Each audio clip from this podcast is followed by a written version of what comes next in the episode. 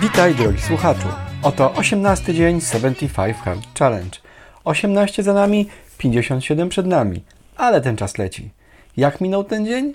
Samo wyzwanie przeleciało bez problemów. Poranny trening już na mrozie. Śmiganie po lesie w takiej aurze będzie dużo przyjemniejsze niż w jesienną mokrą pogodę. Koniec treningu umiliła liczna ekipa dzików szukająca nad ranem jedzenia. Fotka i czytanie tego dnia to były czyste formalności. Zleciało chyba z 50 stron książki i mamy około 60% zrobione. Podzielę się z Wami protipem. Fragment książki, który właśnie czytam, dotyczy wywierania wpływu i takiego oddziaływania na ludzi, aby robili to, co chcemy. Część dotyczyła manipulacji poprzez wdzięczność. Metoda ta polega na tym, że jeśli zrobisz dla kogoś coś miłego lub dobrego, to będzie czuł się zobowiązany pomóc również Tobie. Tak działa człowiek. Zdradzę Wam, że od dawien dawna posługuję się modyfikacją tej metody jeżdżąc samochodem. Zdarza się tak, że trzeba się gdzieś wcisnąć. Jakiś korek, no tak czasem wychodzi. Wiecie, jak najszybciej wjechać między innych? Znajdźcie kogoś, komu ta sztuka przed chwilą się udała i spróbujcie wjechać przed niego. Na 100 przypadków może zraz ta metoda mnie zawiodła.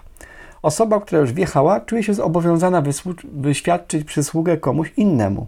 Skoro jej już się udało, koniec protipa, szerokości przyczepności bajo.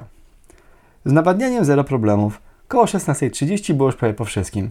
To oznaczało spokojny wieczór i noc. Jednak tego dnia miało miejsce coś wyjątkowego. Moim wyzwaniem zainspirował się autor kanału Biomental na Instagramie. Chwilę pogadaliśmy i postanowił zacząć. Jesteście ciekawi jak mu idzie? Dam znać jutro, czy tak się faktycznie stało. Inspirowanie innych do zmiany to jedna z ukrytych zalet tego typu wyzwań.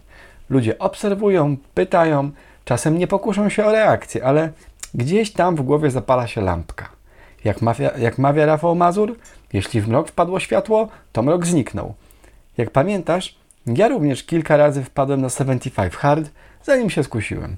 Czasem trzeba do czegoś dojrzeć, czasem nie jesteśmy gotowi, ale przychodzi taki dzień, że 5, 4, 3, 2, 1 i działamy. Nie jutro, nie od poniedziałku, nie od nowego roku, od teraz.